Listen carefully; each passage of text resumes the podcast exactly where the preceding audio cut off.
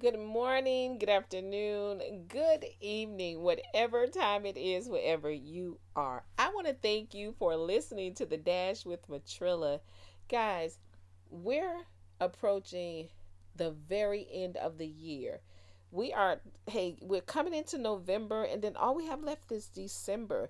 So, here's what I want to do on this particular podcast I want to encourage someone who feels like they've made it almost to the end of the year and God still has not moved. They don't see things getting better for themselves and they're just stuck in a rut. Well, this podcast, this episode is for you. Here's what I want you to know God is still with you no matter what your situation is, no matter what your circumstances look like. Get like David. There is a scripture in the book of Psalms where David encouraged himself you got to start encouraging yourself and stop taking a you know taking time to look at all the people's lives that are around you. Focus on your life and your life only. Don't worry about what people are going to think about you uh, whether or not they're going to think you're moving too fast or too slow or not moving at all keep your focus on what it is that you have plans for what you have expectations for god is still with you hey when David would at when David was at his lowest points, he called out to the Lord. He called on God. He asked God to save him, keep him under his the shadow of his wings. You can find that I think in Psalms um, chapter 17 or 16. David asked the Lord to just hide him under his wings. And you can ask the Lord to do the same thing for you. If it's one of those things where you are so concerned that somebody's going to find out things that you did in your past. Honey, let me tell you, everybody has a past. I don't care who they are. I don't care how much money they have. I don't care what kind of house they live in, what kind of job they have, who they married to, and who they know. They have a past that they don't want anybody to know about. But guess what? God is a forgiving God, and you have to learn to forgive yourself. Once you ask God to forgive you and you forgive yourself, you better stop worrying about whether or not other people are forgiving you because at the end of the day, it's only one, one that you'll have to stand in front of when this world is over, and He is the one true judge of it all. So stop beating yourself up and worrying about what everybody else is going to think and just go forward with whatever it is that you've laid your hands to. Yes, we are approaching the end of the year, but guess what? I am sure, I am sure things have some something changed something moved some something shift i'm sure something happened maybe it just wasn't you know so huge that it made a big impact. But even the smallest things can cause a ripple in our lives and push us into a place where we're supposed to be.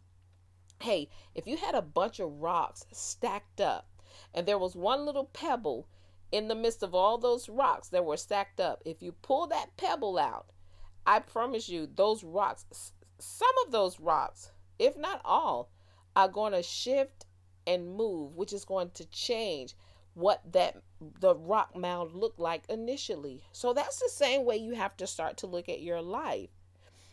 Things may not be moving at a rapid pace and they may not be moving quite the way you think they should. But I can assure you, every day that God wakes you up, He is doing something in your life. He is allowing something to take place in your life that is going to push you into the place where you need to be. You just got to take the time and focus and look at everything around you. Take nothing for granted, not even breathing. Hey, God gave us breath, the breath of life. So even that alone makes a big difference in your life because if you stop breathing, then you have no nothing else to do here on earth but you're still breathing. He's still allowing that air to fill your lungs. So, as long as that air is filling your lungs, sweetie, you better go after everything that God says you can have. Hey, the best the best book in the Bible to me by far when you're trying to really encourage yourself, encourage yourself to not give up, encourage yourself to keep moving, and encourage yourself to accept yourself is the book of Psalms. Psalms has every situation you could possibly think of in there. David has gone through so much, he has done so much. But the one thing that I love about David is David knew how to pray. He knew how to, I mean, just fall on his face and ask God to forgive him no matter what he did, even when he took this man's wife. He still got down on his knees before the Lord and asked him to forgive him. Hey, at the end of the day, David knew exactly who who to go to. David knew who was really important in his life. David knew who really mattered. David didn't care who else found out that he had taken someone else's wife and gotten her pregnant, but he was concerned that he got right with the Lord. So all I'm telling you is this. It doesn't matter where you are at this moment today, where whatever you're doing, it doesn't matter.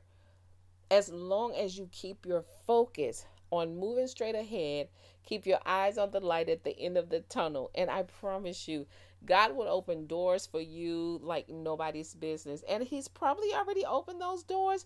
You just can't realize, you just don't realize that they're open because you're so busy focusing on what if something doesn't happen. Hey, it's going to happen for you. You just got to stay focused. Keep your faith and encourage yourself. Hey, that's my spill for today. You guys know what I say. Never give up on your life. Never give up on your dreams. And never give up on God. And the victory, it still belongs to Jesus. And that's why you're victorious. Y'all better have a great day.